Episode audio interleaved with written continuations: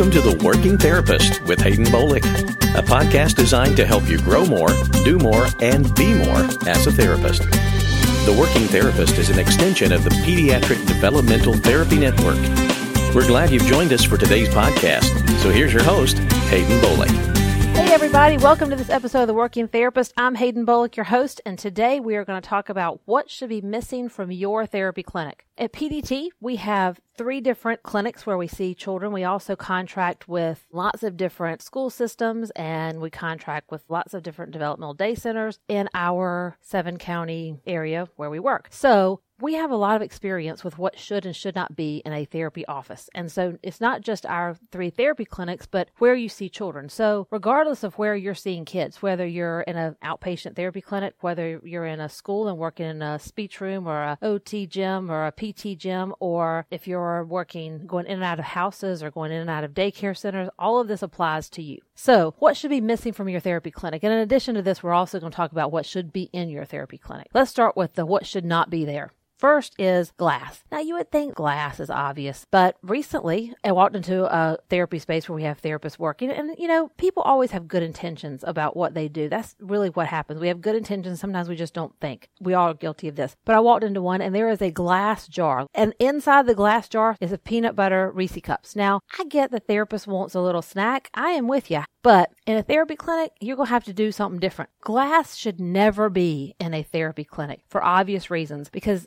you think, oh, it'll never break or I'll put it up really high. That doesn't apply to two and three year olds. They always find the glass and they always break it. So don't even chance it. Just throw it away and just say no to glass and have plastic. Also, peanut butter in the context of peanut butter, I want you to think a little bit bigger because peanut butter, obviously, there's tons of kids we see who have major life threatening allergies was related to peanuts and peanut butter. So we don't have any kind of peanut or peanut butter products or should never have it around in a clinic. But overall, the bigger picture with this is just think about all kids in general with various allergies. So sometimes we've been serving kids, I've been serving kids before for a while, and the parents may not even tell me about certain allergies. And they'll say, oh, yeah, well, they're also allergic to eggs. I needed to know that. So even though you might ask the question, do they have any allergies? Or sometimes because these parents live it day in, day out, they just may not think to tell you. Or maybe it's a babysitter that brought them in, or an aunt or an uncle, and they just may not think to tell you all that. So really, any food product should always be locked. Peanut butter should never be in a clinic dairy should always be in a closed container that kids cannot get to and also be dated with their name on it. It's really a daycare regulation. And then any other food product should always be in a closed, locked container where kids can't get to it, just because you never know who has what allergy. And also when it comes to just containers in general, like I said, no glass, but for any of your containers in a therapy company, what should happen is you should always be able to have a container that's closed and it can snap closed and that you can open. You can listen to a lot of the other podcasts I talk about when how we package our toys, but everything should be in a start, do, finish type of situation, but none of it should be glass.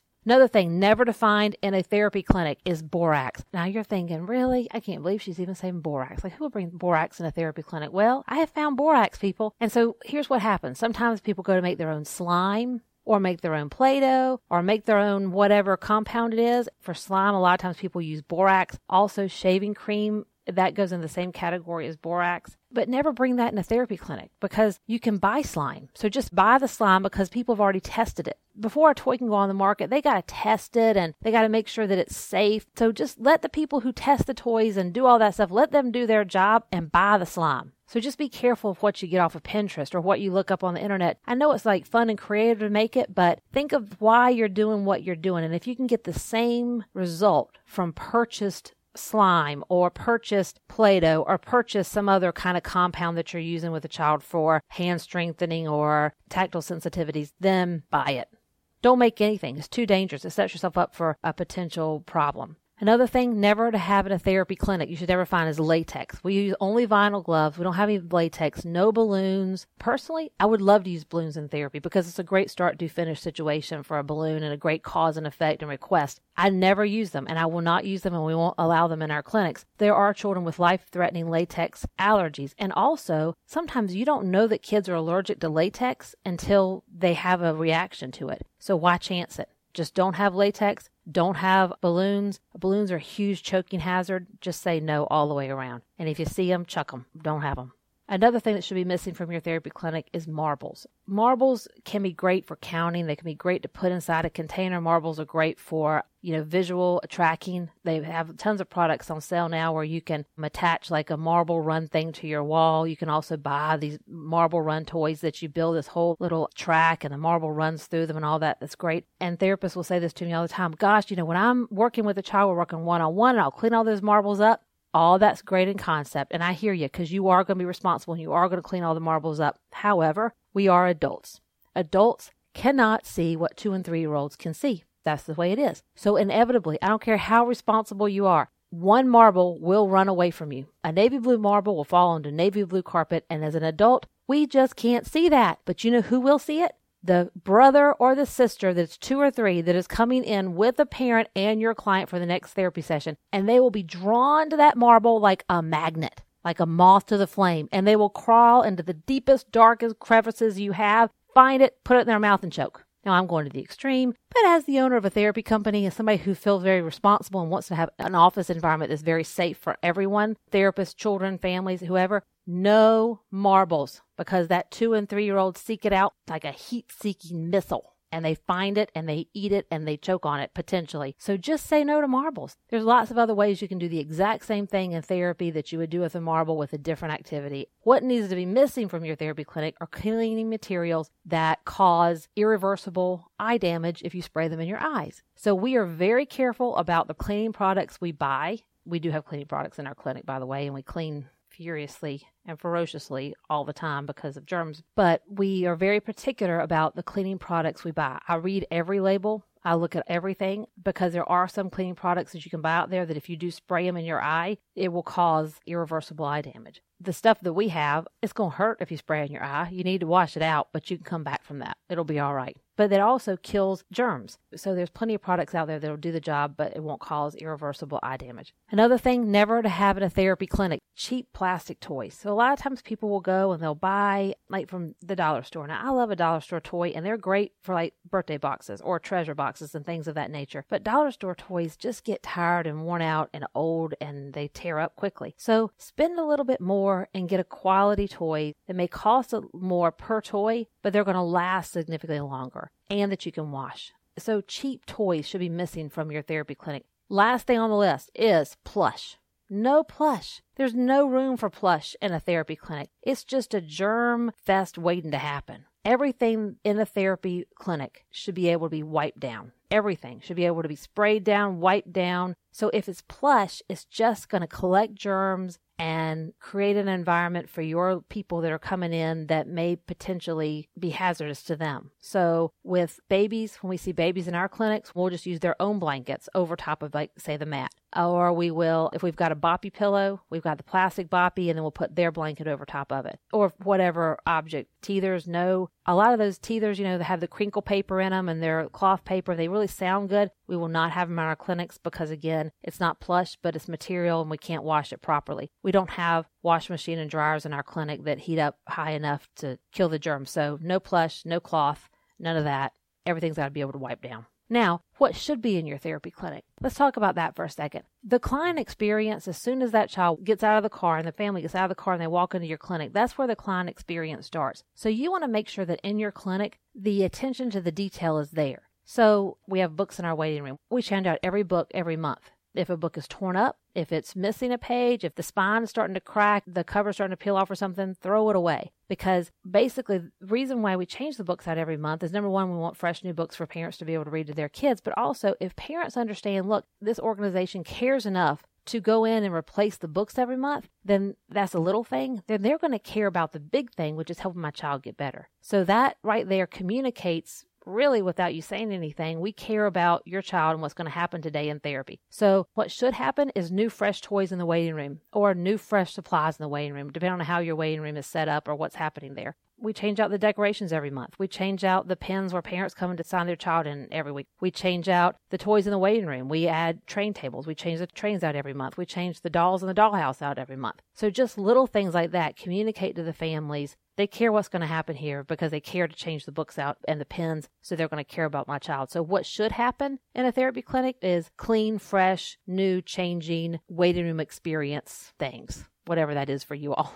for us, is toys. What also should be in a therapy clinic are toys and materials that are in containers that are contained so that you can quickly and easily pull the container out, use it in therapy, and put it away. So we use that start, do, finish model. All of our toys are in individual bins where you can get it out, open it because it's got to be closed so the child can request to open it. I don't care if it's OTPT or speech. All of that is good for the child to be a request to open the toy.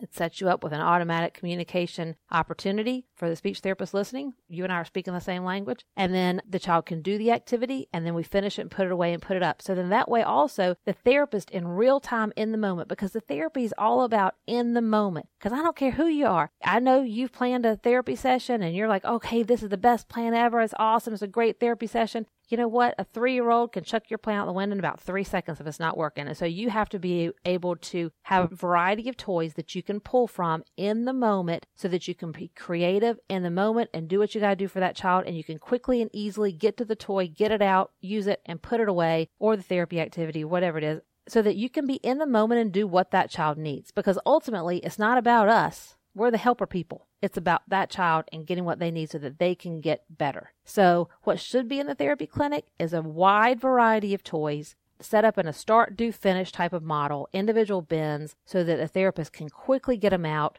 use them, and put them away. And then also, if the toy gets dirty, like if the child's mouthing the toy and that kind of thing, they can put them in that bin. And if they don't have time to wash the toys in between therapy sessions, they can just go put them in wherever your dirty toys get washed in your clinic. And at the end of the day or at lunchtime or whenever, go and wash them and then it's easy to figure out what was dirty and what wasn't so that you can constantly have good, clean toys in your therapy clinic. So that should be in your therapy clinic. Another thing that should be in your therapy clinic is some way to communicate to your parents about the activities that you did. So something for carryover for home. So at PDT, we have these individual little prescription pads that we came up with a bazillion years ago. Not really, but on it it says, today in therapy, we did, and there's a blank. Please work on this at home and there's a blank. And so the therapist writes in like a one word sentence in the top. Today in therapy, we worked on kicking a ball. At home, please practice kicking the ball with his right foot or catching the ball or whatever it is you want him to do. So they're not rewriting their daily note on there and they're not writing a book or a novel on there, but you're just giving the family something to do at home for carryover. So what should be in your therapy clinic is some easy opportunity way for the therapist to communicate quickly and easily with the family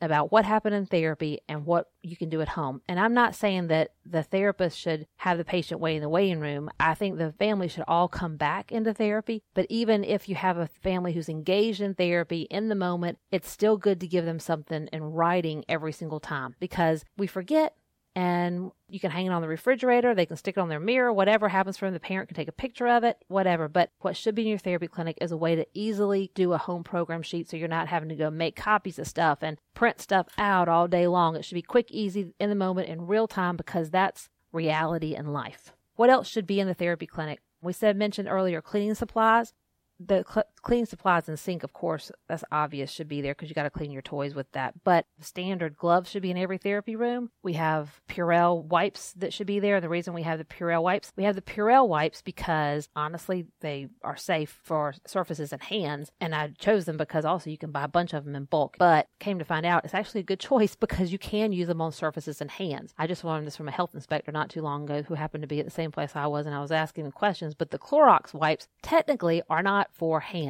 They're just for surfaces. So if the health inspector comes by and they don't come by our offices ever because we don't cook in them, but in other places we go, they do. And he was telling me that the Clorox wipes can't be in reach of the child because you can't use them on hands. You can only use them on surfaces. So in all of our therapy clinics, we have the Purell wipes because you can use them on surfaces and hands. And so that should be in every therapy room. So quickly in real time, you can wipe down the toys so that you're not spreading germs from one session to the next, to the next, to the next.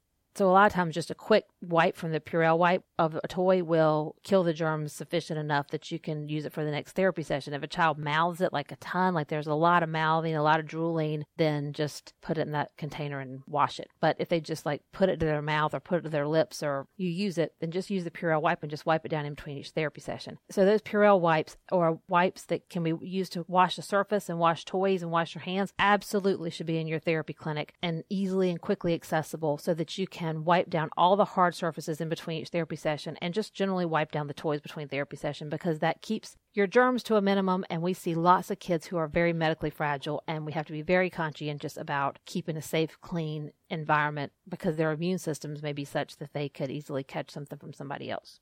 Okay, another thing that should be in your therapy clinic, absolutely should be, is a treasure box. I mentioned this earlier, but it's really important. Everybody needs to feel special on a regular basis, but a lot of times we have kiddos who are, you know, their birthday, so you definitely want to have a treasure box, but sometimes, you know, it's just nice to have a little gimme just because it's just nice. So just some inexpensive toys that are a dollar or two dollars each that you can have a gimme if a child's like really done a great job in therapy that day, or it's their birthday, or maybe they had a new sibling that was born and so everybody's all about the new baby, but hey, that little child might need a little something something just for any particular reason. Not every session, of course, that's crazy, but periodically it's good to have a treasure box so you can do a little something special, you know, because everybody needs to feel special. And parents, my mom told me this a long time, you love people that love your child. And so we demonstrate that we care about and love the children that we see on a regular basis just by our actions and what we do. We're a service industry, but also sometimes giving a little prize can also communicate that as well. So a treasure box should be in every therapy clinic. In addition to that, we have stickers and we have suckers. Now, you don't have to have suckers and stickers in every therapy session, but you need to have some enticement for getting out of the therapy room. So, with a lot of our little people, sometimes it's difficult to transition out of therapy back home.